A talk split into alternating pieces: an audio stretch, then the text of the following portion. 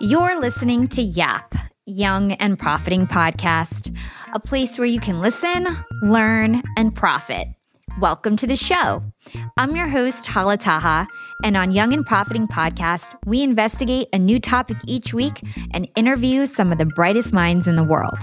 My goal is to turn their wisdom into actionable advice that you can use in your everyday life, no matter your age, profession, or industry. There's no fluff on this podcast, and that's on purpose. I'm here to uncover value from my guests by doing the proper research and asking the right questions. If you're new to the show, we've chatted with the likes of ex FBI agents, real estate moguls, self made billionaires, CEOs, and best selling authors. Our subject matter ranges from enhancing productivity, how to gain influence, the art of entrepreneurship, and more. If you're smart and like to continually improve yourself, hit the subscribe button because you'll love it here at Young and Profiting Podcast. This week on Yap, we're chatting with Darius Mirshahzadeh. Darius is the best selling author of The Core Value Equation and the host of the Greatness Machine podcast. He's also a high growth CEO and serial entrepreneur who is ranked number nine on Glassdoor's list of top CEOs of small and medium companies in the US. Darius has successfully grown companies from zero to 1,000 employees and nine figures in annual revenue. He's led organizations that have landed on the Inc. 500 list of fastest growing companies and that have won numerous Stevie Awards. Darius has been recognized by the New York Times and Inc. magazine, and his business insights have been published in the Huffington Post, Entrepreneur.com, Fast Company, and Forbes, to name a few. In this episode, Darius and I yap about his fun and chock full of lessons come up story and the troubles he got himself into interning at the White House and as a young entrepreneur. We hear all about his core value equation framework, including what a good versus bad core value is and how to make value sticky or viral within our own own companies. We then dive deep into Darius's scale map methodology and we learn his tips for efficiency and productivity, like the rule of one org chart. If you're an entrepreneur, employee, or just someone looking to level up in life, Darius drops some serious business advice in this episode that you've got to hear. So turn up that volume and let's get started. Hey, Darius, welcome to Young and Profiting Podcast. Hi, Hala. Super hyped to be here. You're my good friend. Always happy to have my friends on the show. You are a serious serial entrepreneur. You have so much to say about the peaks and pitfalls of entrepreneurship. And I can't wait to get your core value insights and more information about your scale map methodology. So, from my research, I found out that you've had an entrepreneurial spirit from the very beginning. Your dad was an immigrant from Iran, literally the epitome of the American dream. He was an entrepreneur, he had many gas stations, real estate businesses. Did you always know you were going to follow in his footsteps and become an entrepreneur? You know, like half of me wanted to do that, and the other half of me wanted to like become an actor and a comedian on Saturday Night Live. Uh, like, if you had asked me when I was 18, I was like, actually, I wanted to be Howard Stern. So, like, which is not ironic that now I, I love podcasting. But yeah, no, I was like business and enter and like enjoying experiences with people were like my two things. So yeah, I know I always felt like an affinity towards I love making money and I love selling. I was always like the kid that would win the candy selling competitions. I mean, crush those competitions. So for me, like starting a business or was not like this far out idea. That was kind of a natural next step for sure. Yeah, and I think that's a lot different from a lot of the immigrants that grew up in America. A lot of their parents, you know, had regular jobs or were doctors or engineers or and kind of were told to follow in that traditional path. And so your father, he taught you that you don't make the money selling the gas, you make the money selling the gas station. So talk to us about some of the entrepreneurial lessons that your father taught you. So my dad was old school, born in 1939 in Esfahan, Iran. His father was a business person, was a really successful business person. He was kind of like ADD business guy. I mean, some of it was a victim of circumstances. There was a revolution in Iran. He moved here. He had to sort of support his family. Didn't have a great speaking of the language. Although he did get his MBA in the United States, he came here late in life. So for him, like that's how he had to support his family. And again, he grew up around entrepreneurs. So for him to start gas stations and do real estate and stuff like that was not unusual. My mom was a social worker, which is the other end of the spectrum, who worked for like the county. Smart lady, social worker, father that's getting up and building his own businesses every day. When you see that, you're like, oh, that's an option. Like going to college, I mean, both my parents had their master's degrees. So going to college was not, that was definitely an expectation as well. But I remember my dad would always say, like, I'm building these for you guys. And now I had to go to work in the gas station at a young age too. He was like, hey, you're 10? Great. You're going to work.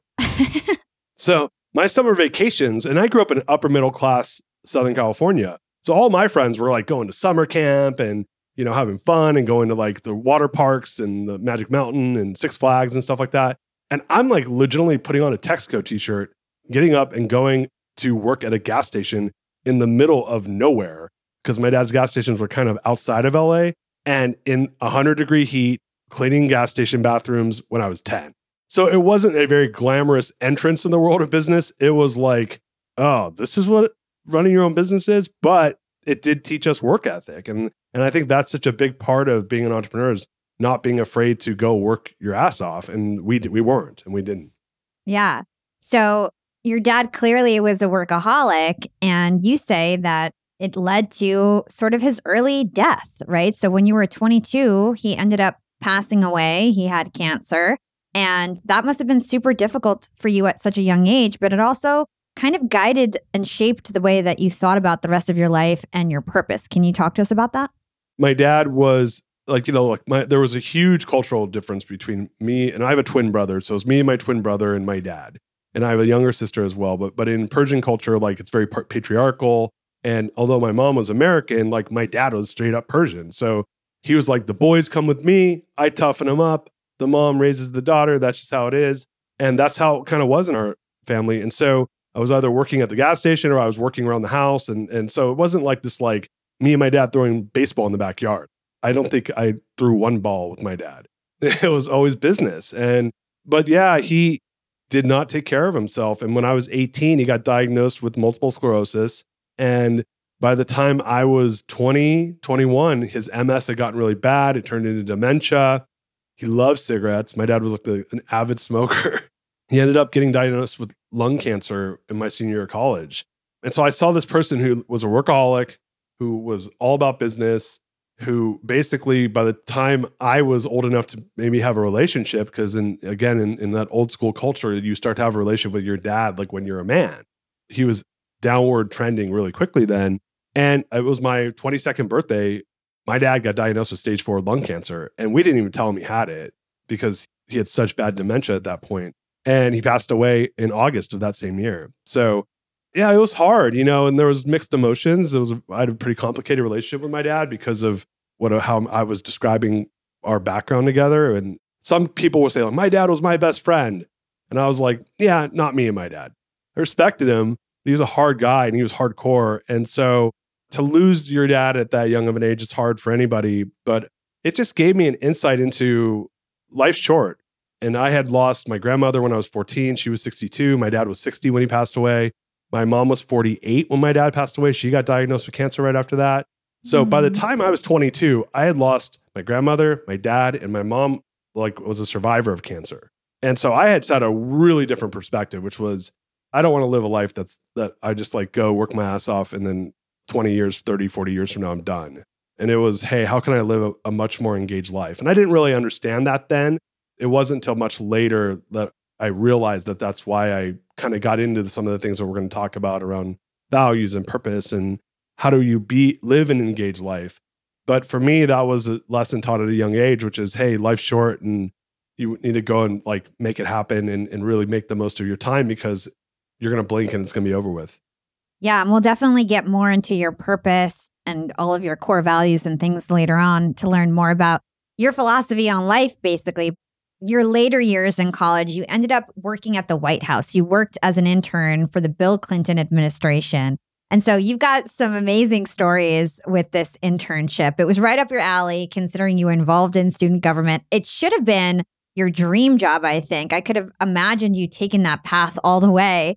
But it turns out it taught you that you weren't cut out for typical employment and it solidified for you that you would never again have a regular job. So I'd love to hear more about that experience.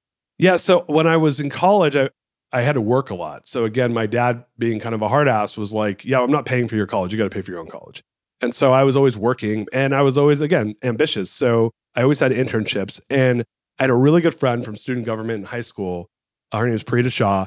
And she ended up her sophomore year working for the Clinton administration. And I'm kind of like you, I'm like a networker. So I'm like, hey, I want to work at the White House. I literally like there was a conversation she she and I had. And she said, Well, all right, let's do it. And so she had a friend that came into town in LA. We were on the Sunset Strip. And what happens at the White House that I didn't know at the time is a lot of the people that end up working there, they go and intern there and then they they actually take a pause from college and stay at the White House and become staff. And so this gentleman, I don't want to name his name because about what I'm about to say, but he basically did that. And he comes to LA and we go to this place on the Sunset Strip, which I'm blanking on the name right now, but Dublin's, which was this, this famous Irish bar on the Sunset Strip.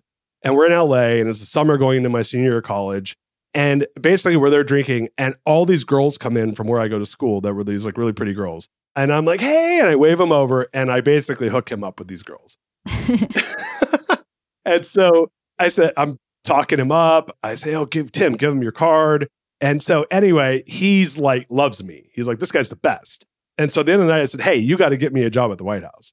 And so he said, listen, you get your application, send it directly to me, and I'll get you in. So I had good credentials beyond that, but I worked every angle I could get. I send it directly to him. I get the acceptance letter from the White House, and I got uh, accepted to be a intern in the Office of Presidential Scheduling at the White House, summer 2000. So it was quite an honor, and it was interesting to get to be in the. You're in basically the business of running the world. Now, what I realized really quickly was as an intern, total hierarchy exists in this thing. If your mom is the head of the DNC for the state of Washington, you get to work in the West Wing. I never met so many people from Arkansas in my whole life because President Clinton's from Arkansas. So there's all these people who are friends of the family working there. I never, I mean, it was insane. It was like every one out of every two people. Mm. So there's all these people from Arkansas. Their parents are connected in politics.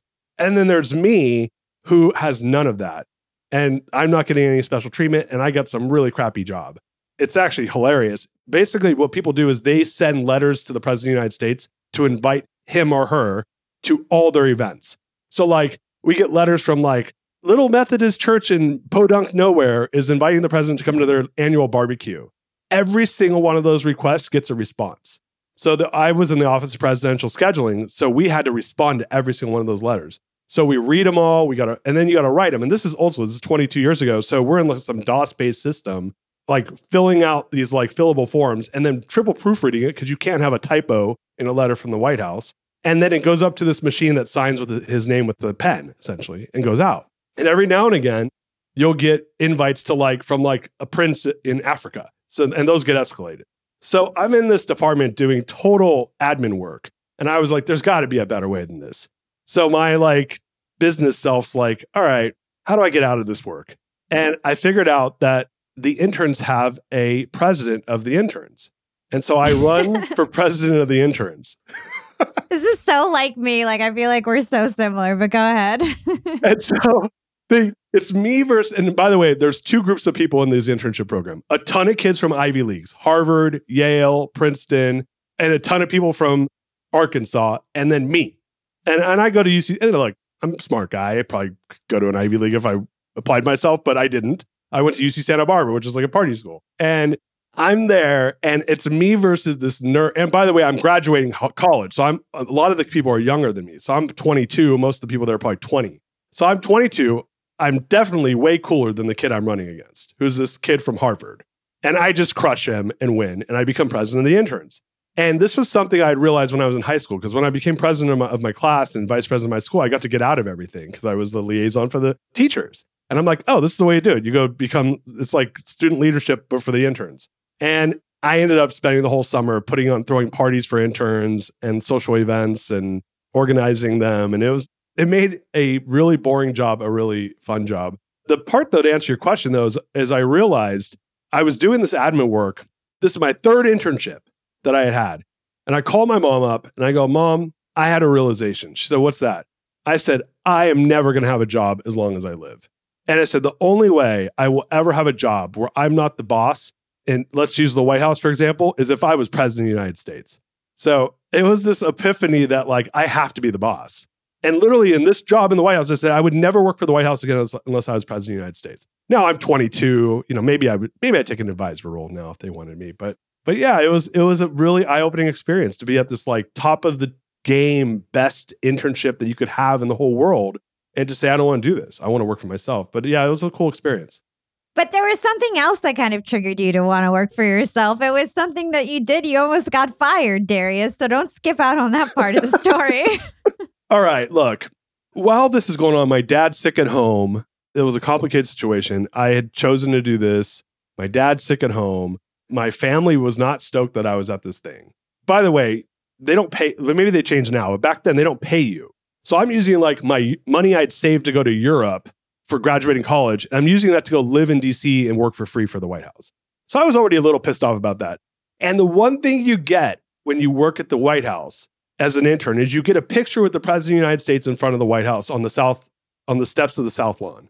So it's like a picture that commemorates that you worked at the White House. And it's got to be in front of the White House. Well, they had some sort of staff picnic. And they're like, yeah, you're not doing the picture in front of the White House. What most people don't know is next to the White House is a building called the Old Executive Office Building which is actually where almost everyone that works for the White House works inside of this like office building. So like we're gonna do the, the picture in front of the steps of the OEOB, the old executive office building. I was like, fuck that. so I was pissed. And I pulled a straight Jerry Maguire. I wrote this really long email that said, This is unfair. The White House is lucky to have us. They're not, we're not lucky to have them. I demand that we either cancel the picture or they reschedule us in front of the White House and I click send and I send it across to all the interns and it goes viral inside the White House to all senior staff and everything. So I get pulled aside and and now they had heard that my dad was sick and I think they were cutting me some slack and this guy sits me down. He's like a senior senior senior White House like staff member. This guy's like head of something. I think he was head of my department actually. It was the only time I ever met him. So he's head of presidential scheduling for the president of the United States schedule for the whole world. And he's like, "Listen man, you don't know me. I heard what you did don't rock the boat. This is the president of the United States. What are you doing? And I held my ground for a second. And then I was like, look, I'm sorry. I apologized. And, and they basically let me off. And they, they did not fire me. And I think, honestly, the only reason I didn't get fired was because my father was so sick. But I, I was like, this is such bureaucratic bullshit. and I ended up leaving a few days later. But yeah, it was, it was really eye opening. I was like, wow, this is like weird that you would give this big thing to go work for free and not get the one thing you want and have no control over it and do all this admin work. And I was at this great opportunity, and yet all I saw that it wasn't a good fit for me. And at that moment, I sat down and I said, I am 100% unemployable. Like, I can never have a job. And it was this thing where I was like, if I ever take a job, it'll be to figure out what they do to go do it for myself. And I was 100% convinced of it. And it never changed after that, ever. I love this story so much. And I know I keep saying I'm like relating so much to your story because when I was 22, I was also like president of the interns at a radio station. And also, I got fired. You didn't get fired, but I got fired for putting like a text message and sending a text message to my coworker that got went viral across the station.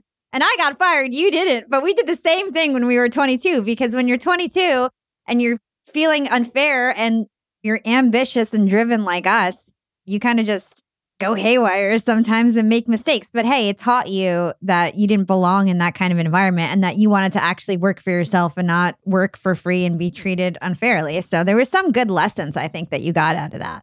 Yeah, you know, also like this is 2000. So being 22 and being like, I'm going to go be an entrepreneur in the year 2000 was not normal. Mm-hmm. That was really rare, right? And so it was a great lesson to learn, but it was very rare. And it was a gift that led me to be able to then go and build.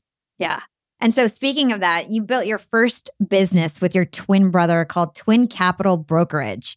And by the time you're 25 years old, you built an Inc. 500 company and you were the 40th fastest growing company in the US. So, that's crazy. Tell us about how you started that business with your brother. I moved back home after my father passed away. We had this event promotion business. It tanked. It was the first business I ever had that lost $100,000, which is like that's a lot of money to lose when you're 22. But I lost that business. My brother was in the mortgage business. So I have a twin brother. I was always kind of like the student leader jock, and he was like the troublemaker, but we're twins.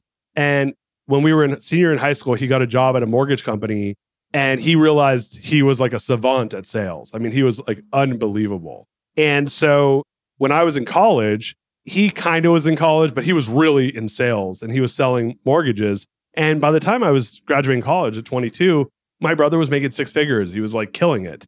And so I was like, well, I could go get a, a job. I have a degree in economics and accounting and go do that while I figure out my business stuff.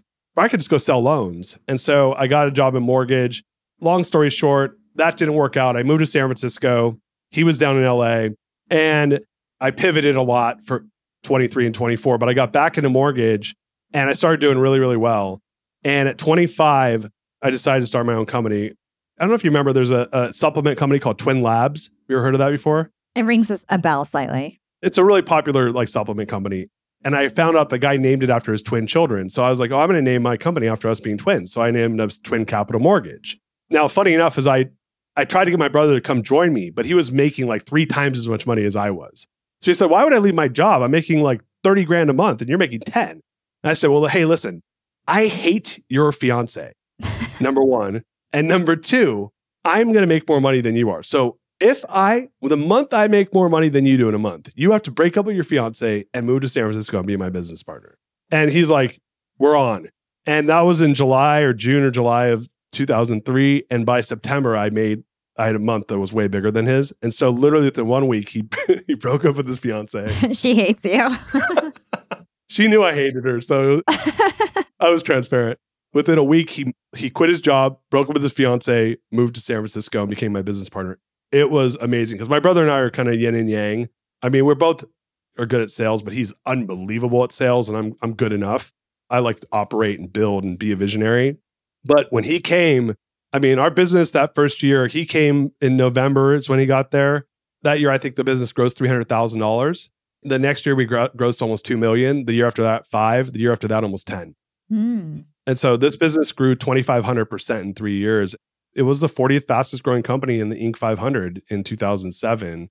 So it was an amazing run. And I learned a couple things. I learned like find a partner that's going to complement your skills and really go lean into scaling a business. And for us, it was the business has its own horror story because it was a subprime mortgage lender and it blew up in 07. So I joked that when I went to the Inc. 500 conference, it was in Chicago that year. I'm wearing a black tie, and I joked that we were the saddest people in that conference because I literally was probably the 40th fastest shrinking company in the United States uh, when I was at, at the 500 conference. Yeah, it sucked. The business ended up imploding because of subprime meltdown. We we went from 150 employees. I grew that thing for myself to 150 employees in three years. And then within 90 days, I was t- back to 10 employees. Let's hold that thought and take a quick break with our sponsors. Young and profiters, they may call me the podcast princess, but I'm also the LinkedIn queen. I've been a LinkedIn influencer for six years now, and I teach one of the most popular courses about LinkedIn. And I love to teach sales on LinkedIn because when it comes to B2B sales, LinkedIn has got that on lock. LinkedIn is where all the decision makers are hanging out. There are 180 million senior level decision makers on LinkedIn and 10 million C suite decision makers. These people are on LinkedIn and they're in the mode to buy. They're using LinkedIn for their buying journey to research vendors or sales reps that they might work with, to look up how to solve their problems, to learn from industry thought leaders. They are in the mode to buy, whereas on other platforms, they're in the mode to be entertained. You want to get them in the right mindset. You want to cut through the noise with LinkedIn ads. In fact, 79% of B2B marketers rate LinkedIn as their top channel for paid media. And LinkedIn has the best targeting because they've got all these different inputs. People are putting their resume basically up on there. And so there's so many keywords that they can use to target the right decision makers so they can hear about how you solve their problems. And I've got a special gift for all you young and profiters who want to try LinkedIn ads. You can get a $100 credit. LinkedIn was super generous. If you want to make B2B marketing everything it can be and get a $100 credit on your next campaign, go to linkedin.com slash yap, Y-A-P. Again, if you want to claim your credit, go to linkedin.com slash yap. Terms and conditions apply. Hey, Yap fam! Starting my LinkedIn Secrets Masterclass was one of the best things I've ever done for my business. I didn't have to waste time figuring out all the nuts and bolts of setting up a website that had everything I needed, like a way to buy my course, subscription offerings, chat functionality, and so on because it was super easy with Shopify. Shopify is the global commerce platform that helps you sell at every stage of your business. Whether you're selling your first product, finally taking your side hustle full time, or making half a million dollars from your masterclass like me. And it doesn't matter if you're selling digital products or vegan cosmetics, Shopify helps you sell everywhere from their all in one e commerce platform to their in person POS system. Shopify's got you covered as you scale. Stop those online window shoppers in their tracks and turn them into loyal customers with the internet's best converting checkout. I'm talking 36% better on average compared to other options out there. Shopify powers 10% of all e commerce in the US, from huge shoe brands like Allbirds to vegan cosmetic brands like Thrive Causemetics. Actually, back on episode 253, I interviewed the CEO and founder of Thrive Causemetics, Karissa Bodnar, and she told me about how she set up her store with Shopify and it was so plug and play. Her store exploded right away. Even for a makeup artist type girl with no coding skills, it was easy for her to open up a shop and start her dream job as an entrepreneur. That was nearly a decade ago. And now it's even easier to sell more with less thanks to AI tools like Shopify Magic. And you never have to worry about figuring it out on your own. Shopify's award winning help is there to support your success every step of the way. So you can focus on the important stuff, the stuff you like to do. Because businesses that grow, grow with Shopify. Sign up for a $1 per month trial period at shopify.com slash profiting, and that's all lowercase. If you want to start that side hustle you've always dreamed of, if you want to start that business you can't stop thinking about, if you have a great idea, what are you waiting for? Start your store on Shopify. Go to shopify.com slash profiting now to grow your business no matter what stage you're in. Again, that's shopify.com slash profiting shopify.com slash profiting for a $1 per month trial period. Again, that's shopify.com slash profiting. That was a failure. How did you overcome that failure? Because you went on to start a couple more businesses after that. Yeah. Honestly, I spent five years in, I called it entrepreneurial purgatory.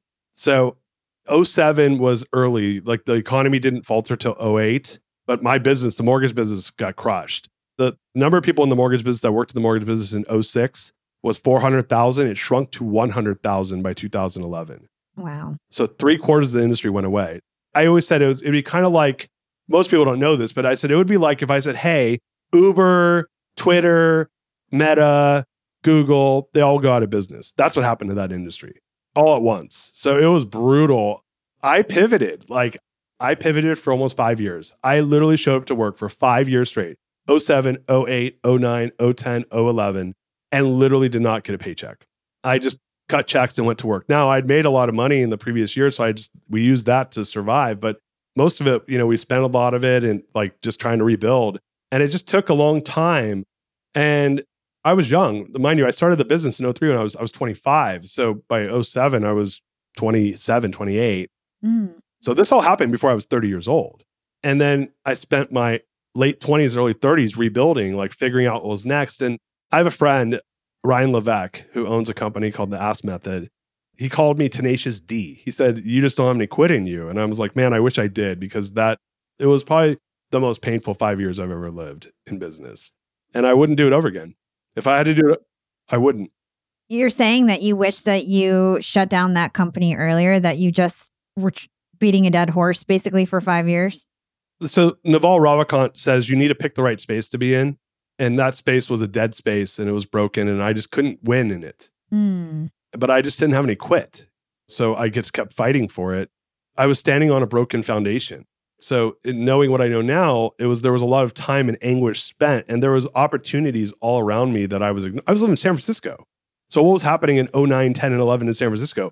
Airbnb, Uber, like you go down the list of all these amazing companies that were born then and i'm over here like getting my teeth kicked in in this space that has that's just demolished. And so was it the right thing to do? I don't know. Hindsight's always 2020 but yeah like the pain sucked. Like it just wasn't worth it.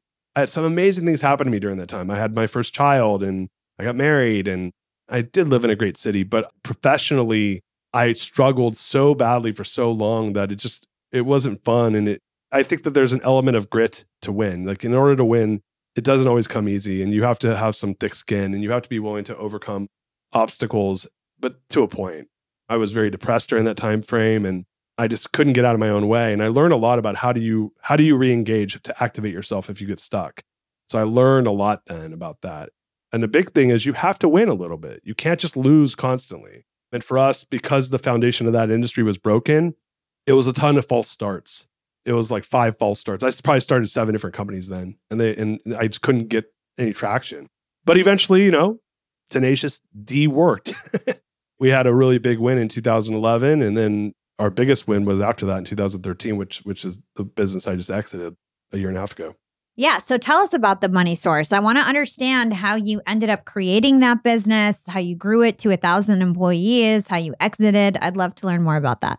Yeah. So because I didn't have ca- enough capital, and, and mortgage, you need to have capital to build your platforms because it's not like VC. VC, you use capital to burn your runway to then get to your next round of capital. Mortgage, you need to capitalize the platform to go lend against it.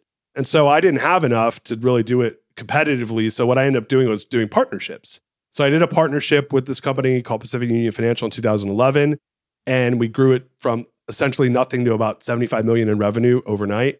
We had a not a perfect exit from it. We had a disagreement with some of the our partner there, and we ended up basically getting bought out. Had a very short non-compete.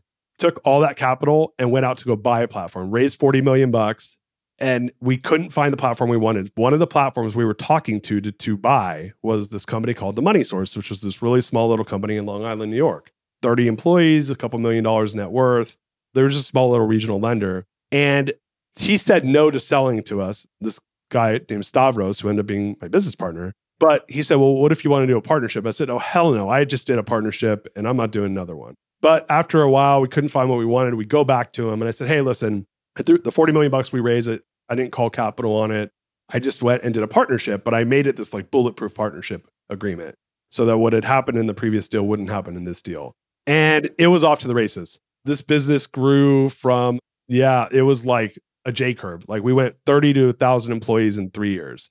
And it's a complicated story, but essentially we crushed it. I mean, the business now is one of the largest lenders in the United States.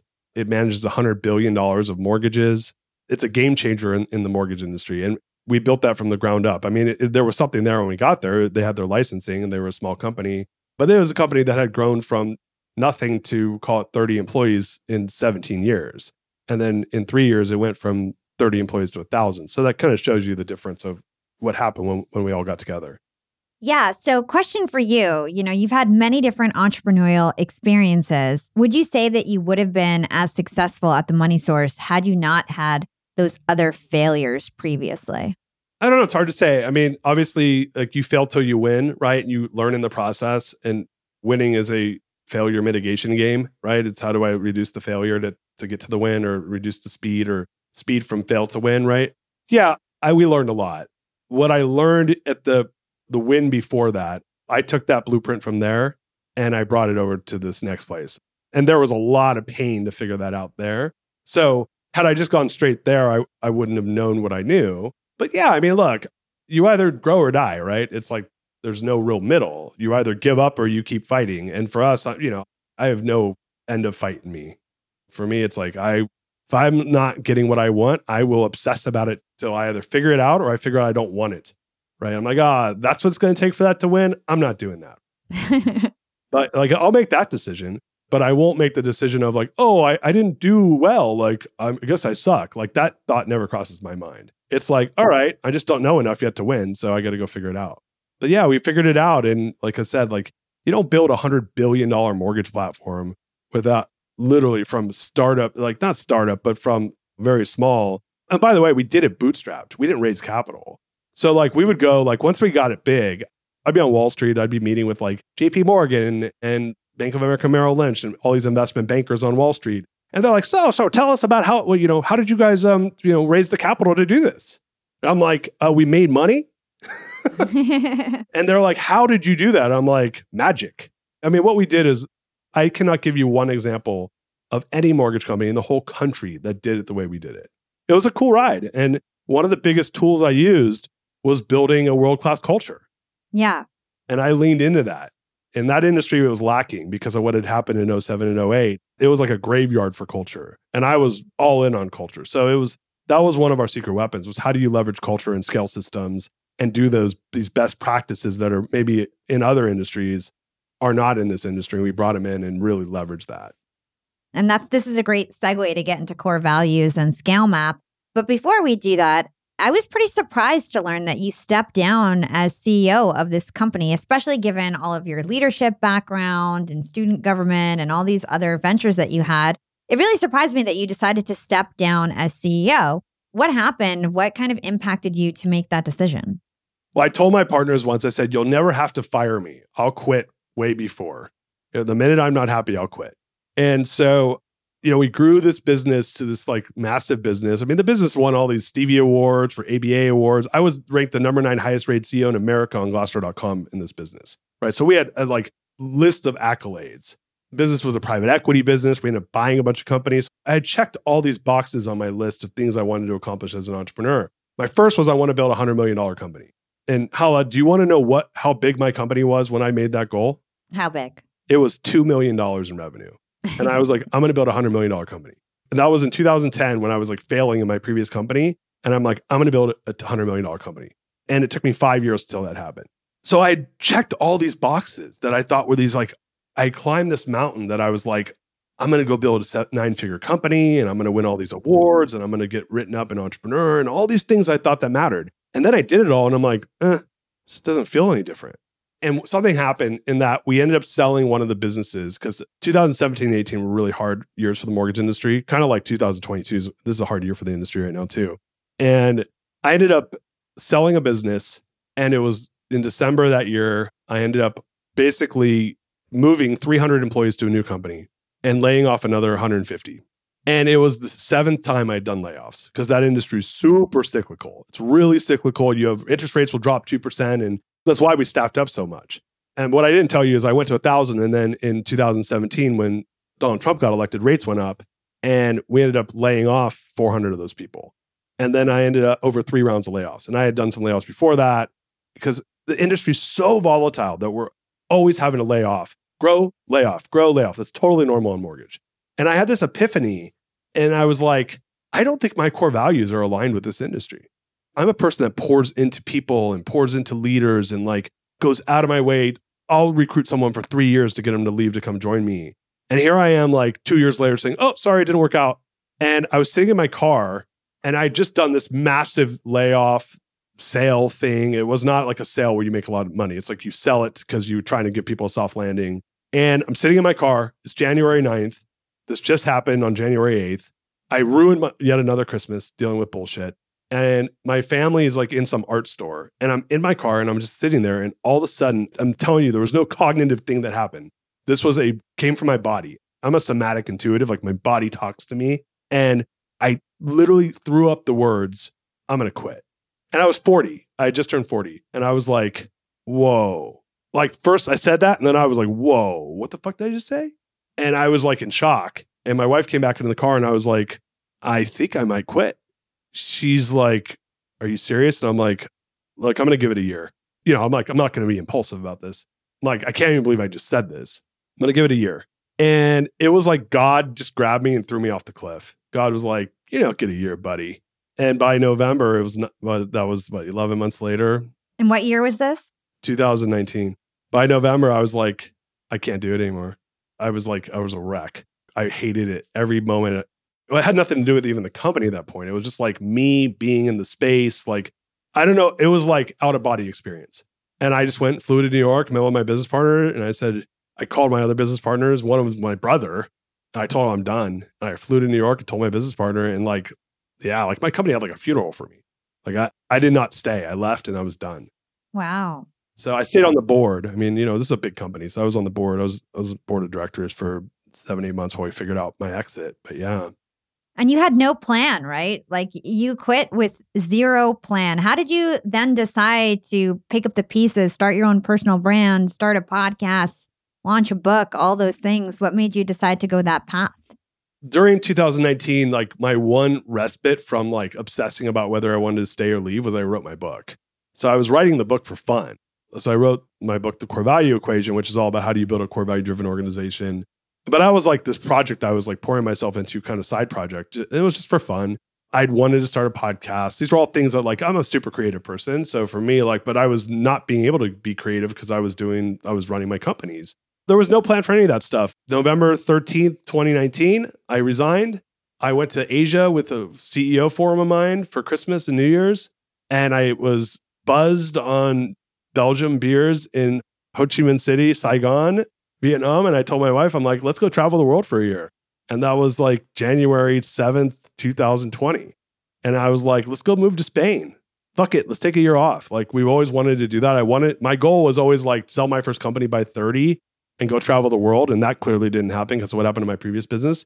At that point, it was like a six and a 10 year old. I'm like, yeah, let's go travel. Let's go have fun. I'll go figure out what's next. And so March of 2020, I had a trip planned to go to Barcelona to go look at schools and houses and and then uh COVID hit. And the world the world ended. yeah, that my take sabbatical trip around the world trip blew up. It went away. And so there I was kind of stuck in my house like everybody else, kind of sheltering in place, trying to figure out what the hell I want to do with myself. And I was like, well, I wrote this book. My book was done at this point. I'm like, I wrote this book. Maybe I should go do something with it. You know, I just took that entrepreneurial hustle and I poured it into the book and it started the podcast. And that's where I spent all most of 2020 was doing that. And the personal brand was just kind of by accident. I love that. I love this story and kind of the lead up to everything. So let's talk about the core value equation. You help companies determine their core values. First of all, how did you first get introduced to core values and what do they mean? Yeah. So in 06, when I was running my first company, I was getting my teeth kicked in. I had about 40, 50 employees. I was really young. And back then, by the way, if you're an entrepreneur, like there was way less resources for entrepreneurs. Way, way, way less. Like, like now, like everyone's an entrepreneur. Uh, you know, people like me, like, what do you do? I'm an entrepreneur. I'm like, no, way. okay. Oh, do you make money? They're like, oh, not yet. And I'm like, okay, sure. So back then, it was like nobody was an entrepreneur. There was no resources especially a young entrepreneur, there was very minimal resources. I mean, this is like pre Twitter and like Facebook was barely being used at this point. This is like MySpace times. So just to put it into context. And so I found this program called Birthing of Giants at MIT, which was put on by a guy named Verne Harnish, who has this business called Scaling Up. And I got in the program and I was introduced to core values. And I don't know what it was, you know, maybe going back to this thing with my dad, but like how do you live an engaged life? Values is a big part of that. And it just resonated with me. And year three at graduation, we, we did this exercise where these two founders who had this really successful company in Vancouver called Nurse Next Door, they said, please stand up if your company has core values. So it's graduation night of Birthing of Giants at MIT, and everyone stands up and they say, please stay standing if you know your company core values. You can say them off the top of your head. Everyone sits down like I'm sorry, excuse me, half the room sits down. Then they say, please stay standing if your employees know your core values. Half the room sits down. They say, please stay standing if your customers know your core values. Everyone sits down. And I'm looking in this room of 60 entrepreneurs. I mean, some of them, like Kendra Scott, graduated from this program. I don't know if you know she is, but she's a famous entrepreneur. So there's a lot of entrepreneurs, like the guys that did like 100 Flowers and Rackspace. I mean, there's tons of amazing entrepreneurs that go through this program. And they're all sitting down. And I'm like, well, we're all the CEOs. Like, what do you mean we're all sitting down? Like, that doesn't make any sense. And that was the pivotal moment for me. I realized that, like, they say you have to have mission, vision, values for your business, but nobody really knows how to do that. And I spent the next few years kind of obsessing. And the, what I realized was that building a core value vi- or core purpose driven organization, most people just think it's like a box you check, like it's when you get your, like a thing you do through your MBA program. And my take is, yes, you have to figure out what's meaningful for you and you got to check that box, but you have to design it to be viral and sticky in your organization during those five years of me getting my ass kicked in business, I spent a lot of time experimenting and I figured out how do you design values and purpose and mission? How do you have to design it so people can actually use it? Mm. And the book is really a step by step manual on how do you build a core value driven organization? Because my belief is, is that core values have the opportunity to be the language of accountability for your organization. And when it does that, it starts to attract people of like mind and like belief and again, values are the fundamental beliefs of an organization, the personality of the organization. So if I could get a bunch of people to show up who believe what I believe, who talk the way I talk about these beliefs, I have a much higher likeliness of them doing things like working the way I work and caring the way I care. all these like soft skills that are so meaningful to execute properly but people don't know how to do it. So the book is really a step by step process and how, how I, I learn to do it and how I teach people to do it. Let's hold that thought and take a quick break with our sponsors. Young and Profiters. Yap Media is growing so fast. I have 10 open roles just this month. In the past, it would take me so long to find hires. I have to go on all these different job sites. I have to create my own skills assessments. That's why I let Indeed do a lot of this heavy lifting for me. Indeed is the powerful hiring platform where I can attract, interview, and hire all in one place. Indeed has things like skills assessments, where when we have specific roles, we can find an assessment that matches that role and we can make sure they have the skills that we need. Then I can focus on culture fit. I can make sure they're scrappy enough and are obsessed with excellence and do all the things that we need to do for them to fit in at Yap. And Indeed streamlines hiring with powerful tools like Instant Match. An Instant Match basically matches you with candidates as soon as you put up a job post with people who are qualified right away. It's instant. And the best part is it gets better as you use it. So now when I use Indeed, especially when I'm hiring for similar roles, I get people right away where they know that I'm going to like the candidates because they can see what my preferences were in the past. It gets better as you use it. According to US Indeed data, the moment Indeed sponsors a job, over 80% of employers get candidates whose resumes are a perfect match for the position. It's like waving a magic wand that gets better as you use it. So I love using Indeed. We've found a lot of our A players on there. Join more than 3 million businesses worldwide who count on Indeed to hire their next superstar like we do at Yap Media. Start hiring now with a $75 sponsored job credit to upgrade your job post at indeed.com slash profiting. Offer is good for a limited time. Claim your $75 sponsored job credit at indeed.com slash profiting. Again, that's indeed.com slash profiting and support the show by saying you heard about it on Young and Profiting podcast. Again, it's indeed.com slash profiting to get your $75 credit. Terms and conditions apply. Need to hire? You need Indeed. Young and Profiters, we are all making money. But is your money hustling for you? Meaning, are you investing? Putting your savings in the bank is just doing you a total disservice. You got to beat inflation. I've been investing heavily for years. I've got an E Trade account, I've got a Robinhood account, and it used to be such a pain to manage all of my accounts. I'd hop from platform to platform. I'd always forget my Fidelity password, and then I have to reset my password. I knew that needed to change because I need to keep track of all my stuff. Everything got better once I started using Yahoo Finance, the sponsor of today's episode. You can securely link up all of your investment accounts in Yahoo Finance for one unified view of your wealth. They've got stock analyst ratings, they have independent research. I can customize charts and choose what metrics I want to display for all my stocks so I can make the best decisions. I can even dig into financial statements and balance sheets of the companies that I'm curious about. Whether you're a seasoned investor or looking for that extra guidance, Yahoo Finance gives you all the tools and data you need in one place. For comprehensive financial news and analysis, visit the brand behind every great investor, yahoofinance.com, the number one financial destination, yahoofinance.com. That's yahoofinance.com. I find it super, super interesting. So for me, when I had a company of 10 people, it was super easy to run. You know everybody, you get to hand train them.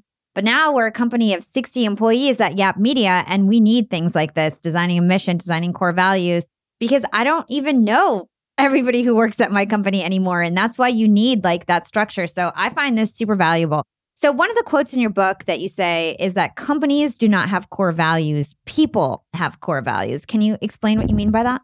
So, core values have the opportunity again to become the personality or the sorry, the the language of accountability for the organization it's not like it's like this thing like until it becomes a thing it's not a thing right? So what ends up happening is a company like yap media you have 60 people and they all have their own individual values. And if you don't define what yap media stands for and then hold people accountable to it and create a system where that can scale what ends up happening is you end up getting kind of this like hodgepodge of values.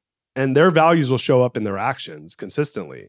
And so once we pay homage to the fact that hey look if the company doesn't have them you're going to get what's there just by default because individuals have their own values. My belief is is like they still have them even if you define what you are and screen for them and make them come to life. But what they do instead is they attach their values to your values. So in core value equation, we say core values for you need to discover what's authentic to you, discovering your values. You need to design them to be viral and sticky. Then you need to roll them out. So you need to teach people what they are, indoctrinate them into them. And then you need to implement them ongoing. And then you need to me- measure for efficacy and do that consistently. And so the process, the book really teaches how do you do that so that when I get that individual that shows up that has their individual values, that they figure out how do they leverage their individual values. And we do that as part of the rollout. How do you leverage your individual values to make the company values become more alive and well? And the answer is this it has to happen organically but you have to have a process to create that organic interaction um, which is essentially what i figured out is you got to make it easy you got to make it organic it's got it takes time because it's like again like you don't learn a language overnight so it takes time but you have to create those opportunities and it has to be easy. And so really the book core value equation walks you through how do you do that step by step. And so you have your own core values. You have six of them. Can you talk about what each of them are and what they represent? I ended up uh, in 2019 I ended up getting into this program called Stagen, which is conscious leadership program. They have a program called Integral Leadership, and, it, and like in my class was the CEO of Whole Foods, you know, Jason, and I were in the same class, and the CEO Doug, who was a former CEO of Crate and Barrel. And so there's some you know big shots, and it, there's only 20 of us in the class. It's a one year long program, and we're in the program. And this happened, by the way. This is February of 19, a month after I had said I'm going to quit my job and we're doing our personal values. And I realized I'm like the core value king, right? I'm starting my, I'm, I'm, literally that same month writing my book on core values. And I realized I had not done my personal values, which is super weird. I wrote them very quickly because I, it was easy for me because I had experience with it. But yeah, my values, I have six values. I always tell people you get have five. I couldn't just land on five. I gave myself six. And so number one's happiness, called heart.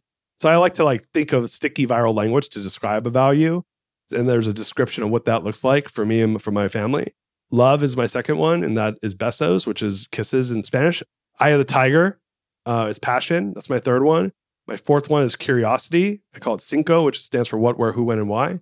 Creativity is number five, and I call that boom.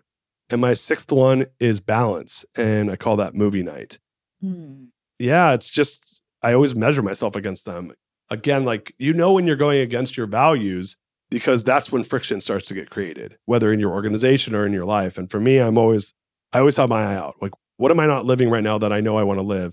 And I always tell people core values have, can be slightly aspirational. For me, my values that are aspirational are, is balance. Like that's hard. And happiness, like I fight to be happy. I fight for balance. The other ones are a little bit easier. Like I'm naturally curious. I'm a pretty passionate person. Curiosity, again, natural creativity, natural. But happiness and balance, I fight for those a lot. Yeah, I like that you kind of give everything a catchy secondary name so that it's super memorable. And I think this is super important for organizations because when it comes to building a community, having a common language and things that you guys only know about is really important for bonding. So tell us about why you say that you need that like sticky version of the core value as well. Again, if you believe that core value is the language of accountability, then the language matters. Words matter. Like literally, like empires have grown and fallen because of words. I'm, I'm reading a book with my son, and we're reading actually about the it's about the history of the world, and we're on the chapter about Islam right now. And you realize that Muhammad basically built an entire empire, the Islamic empire, off of just words. Like like he went out and talked about Allah, right, and that created this entire empire that that got all the different tribes to come together. So words are so powerful. That's just one example. There's been empires built on words. Like you look at the United States of America, built on the words of our founding fathers, right? So why would you not pick viral sticky language that stands for what you stand for? Or you could be like everyone else and pick boring words like integrity. It's like, well, yeah, everyone has integrity in their core values or or driven or, you know, excellence. It's like, well, what's the difference between Yap's excellence and the guy down the street? And I'm like, how about just say it a different way? Hmm. It makes it where it sticks in people's minds there's a reason people do it in branding, and there's a reason I think you should do it in core values, which is like if it's going to be the language of accountability, let's give them some language to work with. And I love viral sticky language. Yeah, I love that tip. So, talk to us about what a core value driven organization looks like versus one that has no core values. Well, again, going back to what your question before is like people have core values, companies don't, unless you create them in your company. So, what ends up happening is if you don't have a core value driven organization, all that is is me defining what I stand for and holding the organization accountable to it consistently and making it drip throughout the organization. So, what does that mean? Does that mean that you're always living those values? No, it means you're always trying to live those values. And when you fall off, you fix. So you get back to center, the core, right? A non core value driven organization is someone that just shows up and does what I call BAU, business as usual. You get what you get. Oh, hey, Johnny over there has shitty work ethic, but Sally over here has great work ethic. There's a value misalignment, by the way. You think that doesn't, that doesn't create friction? Your team will manage themselves to the lowest common denominator. So if you let losers hang out in your company, no offense, losers, but everyone else is going to be like, well, I guess Hala lets losers hang out here, so I don't have to try as hard. Like they put up with bullshit. And so my belief is is like if you have a let's say your values around work ethic or excellence, but you let mediocrity hang out, well, do you think you're going to really have excellence happen? The answer is absolutely not. You're going to have mediocrity. You have pockets of excellence that happen accidentally, or you could do it my way and be super intentional and hold everyone accountable and the organization accountable to this idea of excellence. And when someone shows up and they can't measure up to that, they get to leave. And what happens then is you have accountability around those values. And the people that love those values, they'll be like, hell's yeah, I'm in the right place. And the people that don't are going to be like, hell's no, I want to get out of here because I'm going to, they're going to find out that I don't like this. And it's not to say they're bad people. It's just not the right environment for them. So that's how I characterize it, at least. Yeah, I think those are great tips. So there's some mistakes and some common mistakes that people make when it comes to their core values. First of all, they make them too wordy. They're not simple enough. They're too complex. And sometimes they're too nice. So I'd love to get your feedback in terms of like what good core values sound like versus bad ones. Your organization has a way you guys speak. And there's tough, gritty organizations, and there's really like buttoned up, pretty organizations. And then there's like middle ground, hippie organizations. Like everyone's, your values are the personality of the organization. So there's different personalities, just like there's different personalities with people. So a bad value is one that's not authentic, i.e., you say I value showing up for the team, and yet you don't, and you're the CEO. That's a problem. And in my book, I say that the minute the CEO doesn't live the values, you just put a bullet in the head of the values. So bad values are ones that aren't true. They're ones that are not authentic. Because again, there's five steps to creating a core value driven organization discover, design, roll out, implement, measure for efficacy. If you discover and you are trying to please an imaginary people, clients, team members, that probably aren't going to be there in the future anyway because you're out of alignment with your values, then you may pick values that are not authentic to who you are. So I see people do this all, all, the time where they'll pick really like warm and fuzzy values, but they're not a warm and fuzzy organization. That's a bad value. Just say that you don't put up with bullshit. The people like Travis Kalanick. I'm I just finished watching the, the show Super Pumped. Dude, that guy, one of their core values was called toe stepping. That was core value number seven for Uber. Toe stepping. Does that connotate like niceness? Hell no. That connotates fucking people up if they don't live your value. Toe stepping, stepping on someone's toes. Have you ever had someone step on your toes, Hala? Yeah. Yeah, it hurts a lot. toe stepping is their number seven value. Well, he ended up creating a toxic culture because of it. Mm. But he created something amazing too. It scaled till it didn't there. So that's a bad value. From a design standpoint, that, that, and that's actually a perfect example that core values don't need to be nice hey man, if you're a toe stepping organization, say what you are. Here's what happens if you don't. Sally, the flower loving hippie, shows up and she sees Travis toe stepping on Johnny and she's like, whoa, where do I work? And that's a misalignment. Whereas Bobby, who's a badass, likes to toe step. He's like, oh, cool, we toe step here. No friction. And what I say is, you know, and I do a lot of coaching now and advising with companies, is I say for scale specifically, I say, look, scale is a friction removal process. You want to scale fast, remove friction from your business. The way you remove friction is by eliminating problems before they become problems. And what we're, we're talking about right now, core, a value misalignment is one of the worst problems you can have in your business. That's where you get infighting and politics and drama and all that bullshit. And I don't want any of that stuff. That's just slowing you down from winning. And so, scales a friction removal process, and it starts with values being aligned properly. Mm.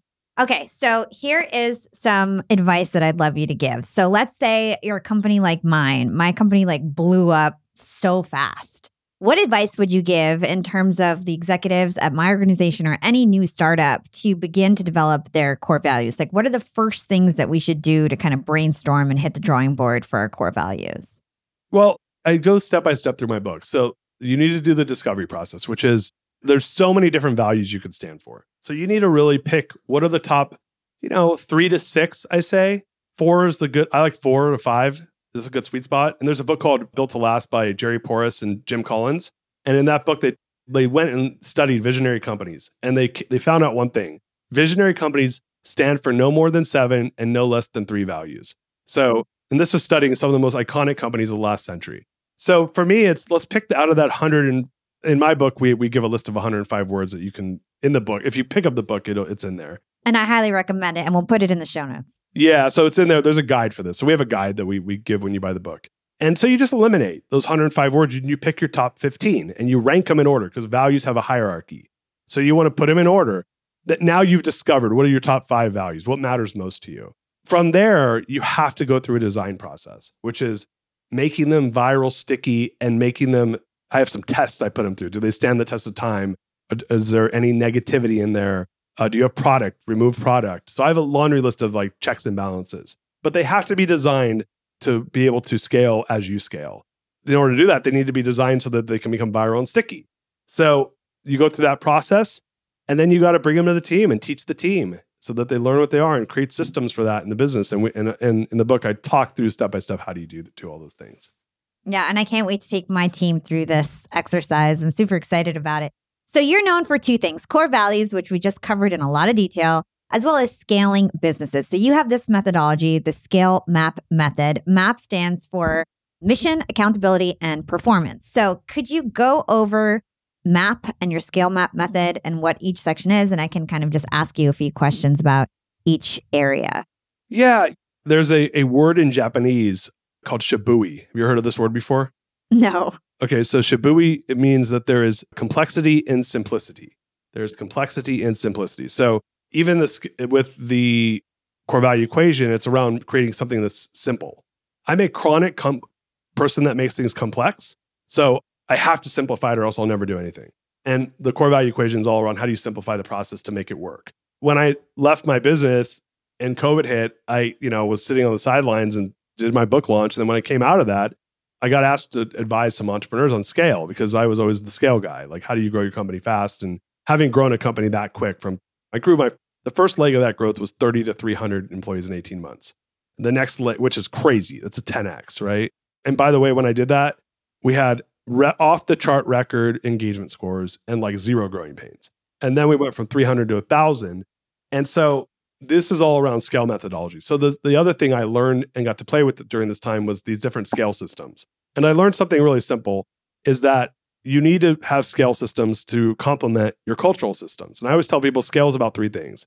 You need to have execution systems, strategic systems, and cultural systems. And they need to talk to each other and they need to be simple. And so Scale Map was really born out of me starting to help other CEOs grow their companies. And right now we have Scale Map method. We, you know, we coach right now, gosh, almost 30 different companies. And we teach them the process. And really, it comes down to three things. And Scale Map itself is the execution side of this. What is the execution asset that I built in the business? And there's three parts mission, which is where are you trying to go?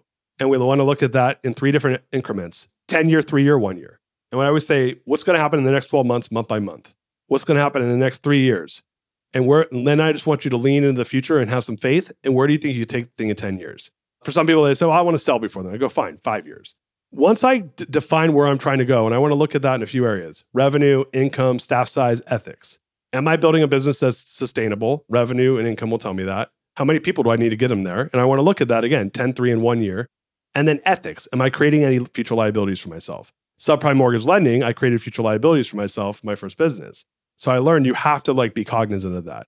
Then what we do is we create accountability systems around that. And that comes in in meeting structure. So we teach admission, we teach how do you build quarterly plans.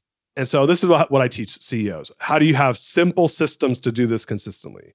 A is accountability. If I build a quarterly plan and I have my mission and where I'm trying to take the business to, and again, what do I do with that? My team knows what they need to work on. They understand the priorities. I understand it. It's mapped out. I have a plan to work with. Well, a plan is as good as, as the paper it's written on if you don't have accountability around that plan. And so A stands for accountability. And we do that in two different ways. Number one is what we call rule of one org chart, which is who owns what, defining who owns what in the business. I don't want overlapping responsibilities. I want people to understand who owns what in the business. I want to spell that out and document it. And I want that to be a strategic tool for growth, i.e., if I map out your entire organization, what are the top two hires you want to make in the next 12 months? Strategic hires. What are the top two hires you want to make in the next three years? Strategic hires. The people you bring into your organization in the next year and three years leadership wise, are going to define where you go in that time period.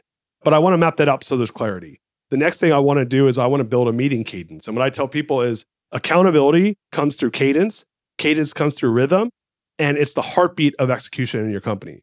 And we do that through a meeting structure we call 1590 meeting rule and 30 every 30, which is your, your team meetings and your one on ones. All right, you got mission, you got accountability. Well, what's going to happen is, Hala, you're going to start to get performance metrics. Data is going to come out of the business. Well, what do you do with that data? And so P stands for performance, and that's looking at the data that comes out of the business. And we do that in three areas. One's called a five question pulse survey, which is me understanding my customer experience and my team experience.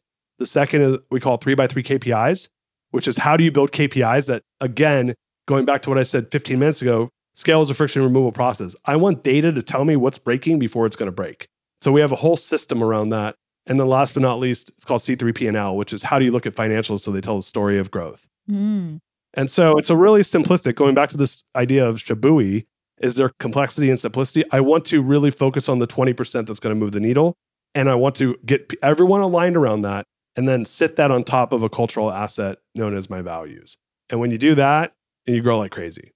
Yeah, I love some of these ideas I've never heard before, and I love them so much. Like rule of one org charts, the fact that everybody knows exactly what they're supposed to do. One person is assigned to one specific mm-hmm. task. There's no confusion. That is so important when you're trying to scale a team.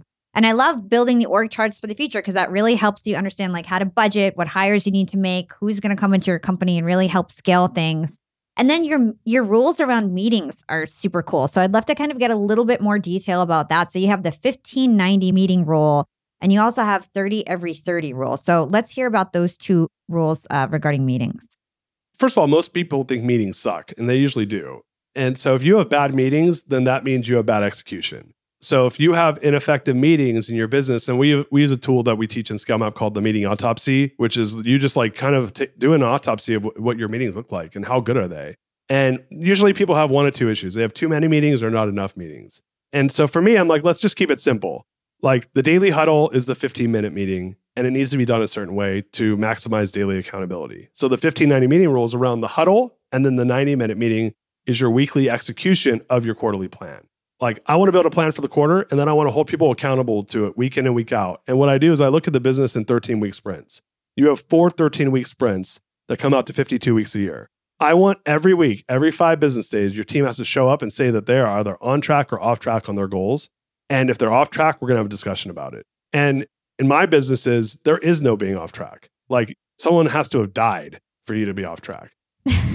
so yeah, so scale is a friction removal process. And what I want, what I teach CEOs and my entrepreneurs that I work with, I say, hey, look, like we want to get really clear on creating a culture of accountability, but you got to make it simple, or else your team is gonna they'll vote with their feet. They'll be like, oh, Hala has us doing all these things. This sucks. I hate it here.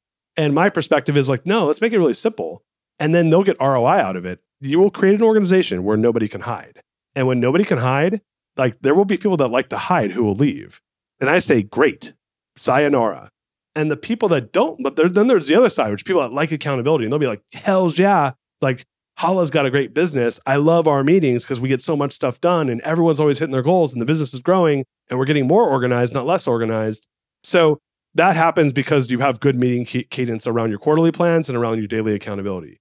The 30 every 30, it's the 30 minutes you need to spend with each team member every 30 days. And I built this framework around how do you do one on ones. And so I teach that in our boot camp. And then also we have a mastermind. I teach that to that. And I also teach them to my one on one clients. But it's really focusing on the one thing that matters most to your team. And you know what that is, Hala? What? Themselves. Ain't that the truth? You got to make it about them and you got to pour into them. And you got to, and if you do it the right way, you can figure out what's slowing them down. And then once you pour into them through a, a really nice framework, you can then hold them accountable to what you want them to be held accountable to.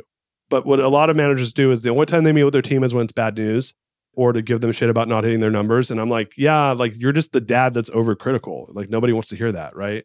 So my question is, is what are you doing to make them successful? And are you creating an opportunity, a nice consistency around one-on-ones? And one-on-ones is the biggest area. You know, I have some of my clients that I have 500,000 employees and they have 33% of their managers doing one-on-ones. And I'm like, you're telling me that two out of every three people don't do one-on-ones in your business? You can't tell me that's not affecting your your ability to win. I know it is. So for us, we created a nice system around that. And and then what's cool is if you do it one way, then you can hold all your managers accountable to that same way. So you have what's called consistency. And with consistency, you remove friction from the business. And scale is a friction removal process. So that's what you're doing. Amazing. Oh my God, Darius, all this information was super valuable. I feel like there's a lot of things that people can take away, but I feel like there's so much knowledge that we haven't uncovered yet that is in your boot camp, that is in your mastermind. So tell us about how we can find out about those resources. So you could go to do dariusscale.com. So that's where you can learn more about the boot camp and about the coaching. That's kind of my give back right now. I love pouring into to CEOs and entrepreneurs. So dariusscale.com is a good place to do that. Uh, you could go to the real Darius for all things Darius. Um, and that kind of has the book and podcast and stuff like that. But a lot of this also is on podcast, So that's the greatness machine. And on that one, we're interviewing a lot of these experts that have built these amazing businesses. And there's a lot of learning there too. So those are the three places. But all things, the, the real Darius, that's all things Darius. Yeah, and I'll put all those links in the show notes. But selfishly, I want to understand what can people expect in the boot camp? Like, what is that like? Oh yeah, that's like drinking from a fire hose for three days. So it's really three days. You come in, we teach you, we do, we build your rise targets. So we build your 10, 3, and one year plan. We teach you how to build quarterly plans so you can start to do quarterlies the right way in your business. And I mean, so many entrepreneurs do those wrong and they build these crappy plans that don't do anything. So for us, it's how do you build like these rock solid accountability plans? And then we really take you through teaching how do we do the meetings, showing you how to roll it out, teaching you how to build KPIs, showing you how to roll that out. So it's a three day boot camp where people leave and they're like, all right, it's a lot, but I have a lot to work with now that I can then, and we show you how do you bring it back into your business. And is it typically like a CEO and entrepreneur? is it like you bring your exec team and you do this? Is it virtual? Is it with a group? Yeah, it's a group. We do small group. I run it.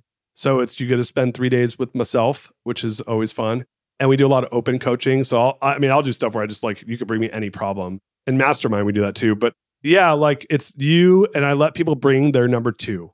So it's you and your number two. It's small group. It's a lot of one-on-one time. I have coaches that will meet with you before and after and during. And we do a lot of breakouts. It's a workshop, so it's interactive. There's there's like you're working to like there's a lot of interactivity. And the idea is that you're building you're really building these things for your business that you need to get yourself organized and learning the framework so that you can then come go back and apply it to your business. Because so many people are just guessing. And the problem i find with a lot of these other scale systems is they're you know by the way like i didn't make all this stuff up. I did the other scale systems. They were hard. I quit them. You know i'm a creator. I'm like this is a better way of doing it. I'm going to do it this way. And i kept like retweaking other systems and also creating my own stuff. So this is all born on the back of other systems that are God bless them. They're great systems, but this is a, a better technology from my perspective. Yeah. Well, I'm super excited about it. I'm going to pitch it to my team for us to do the scale map boot camp with you, Darius, and hopefully we get to do that. So, the way that we close our episodes here on Young and Profiting podcast is we ask the same questions to every guest at the end of the show. The first question is What is one actionable thing our young and profiters can do today to be more profiting tomorrow? So, here's something I tell everybody and I call it my fulfillment formula, which is, and if you do these three things, I think that this is at least what I've learned over my life. I'm 44, so I'm young, but I'm I'm also old, right? Like I'm I'm I'm on the fence. You're medium. yeah, I'm medium. Well, yeah, I'm experienced, right? So, are you living in your values? So get clear on what your values are. Because the minute you ever feel icky or like friction in your life, it's you're rubbing up against your values. So get clear on what your values are and start to look at them on a regular basis. And so I always say, are you living in your values? Are you working in your strengths? Are you doing work where you are working within your talents? And I like Strength Finder. That's my tool that I use and that I teach. So go pull your strength finders, go look at your strengths and say, ask yourself the honest question Am I actually living in these strengths? And then start to measure yourself against it if you want. But am I living in my strengths? You're working in my strengths, living in my values, am I doing it with a high level of awareness? And I have a buddy who uh, his name is Marco Gargenta. He's the CEO of a company called Plus Plus. He says fulfillment comes through again living in my values, working in my strengths, and doing it with a high level of awareness. And awareness comes through three, four areas. Number one, am I being mindful? Do I have a mindfulness practice? Am I exercising? Am I dieting consistently, eating a good diet? Am I sleeping well? So, are you getting rest? Are you practicing mindfulness? Are you treating your body like a temple, right? Doing the right things for my body? Am I working in my talents and living in my values? And so my answer to your your Yap crowd is if you're doing those things and start to pay attention to those things, the good things just happen. Hmm. Okay. And our last question is what is your secret to profiting in life? I think it's it goes back to what I just said. I, I really think it's it's finding that that cross section between what you love to do. There's a word in Japanese called ikigai, Mm-hmm. And so it's really finding that cross section between what what do you love to do and what people will pay you for, and really going all in on that. And so for me, it's like how can I do more of that? I love that. Thank you so much, Darius, for sharing your wisdom and sharing your story. It was super valuable. Thanks, Hala. I love being here. Now, I have to say, the energy that Darius brings into everything that he does is so infectious. I felt this conversation feeling very empowered and ready to nail down Yap Media's core values and get our team aligned to that scale map methodology. In fact, I'm going to have Darius speak to my leadership team. And when you open up Darius's website, it says in really huge, bright font that every problem we encounter begins and ends with core values. It's the first thing you see when you log onto his website. And right there is our number one takeaway from this episode. Because remember, core values help you make the best decisions. It helps you keep a strong culture as your business scales. It helps you attract and retain talent who are aligned with your culture. And you want employees that align with your core values. And as individuals working for companies, you also want to align with that company's core values. And when both of these things mesh, when the people of the company are aligned with the goals of the company, that's where you get that frictionless scaling that Darius was talking about. So let's wrap up with some of Darius's tips on how to create core values that actually work. First of all, you've got to use viral, sticky language. Don't use boring, vanilla terms. And you want your core value to be something that your team remembers and embodies, not something that's easy to forget and ignore. So, viral sticky terms are super important. So, for example, turn fun into wahoo or persistence into all in. Something that's super catchy. You want to like have like a marketing feel to it.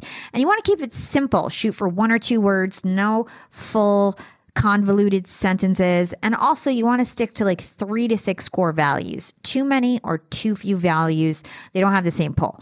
And most importantly, you've got to keep these core values authentic to your company. Remember that not every company is warm and fuzzy. And so, if it doesn't actually align to your current culture, then people won't buy into it. You got to make sure that you align to the actual culture that is happening organically within your company. And that usually stems from the founders and their energy and the founding team's energy. And remember, this is the basis of how you work and who you work with. And it also sets the stage for future success or failure of your business. So you do want to think about your core values. So I want to know what your thoughts are on this. If you've been thinking about core values, if this inspired you, shoot me a DM on Instagram at Yap with Hala. You can also find me on LinkedIn by searching my name. It's Hala Taha. And also, the best way to thank our Yap team for all their hard work is to drop us a five star review on your favorite podcast platform. I hope you guys take some time to do that. As always, thank you for listening to another incredible episode with Young and Profiting Podcast. And thanks to my amazing Yap team. This is your host, Hala Taha, signing off.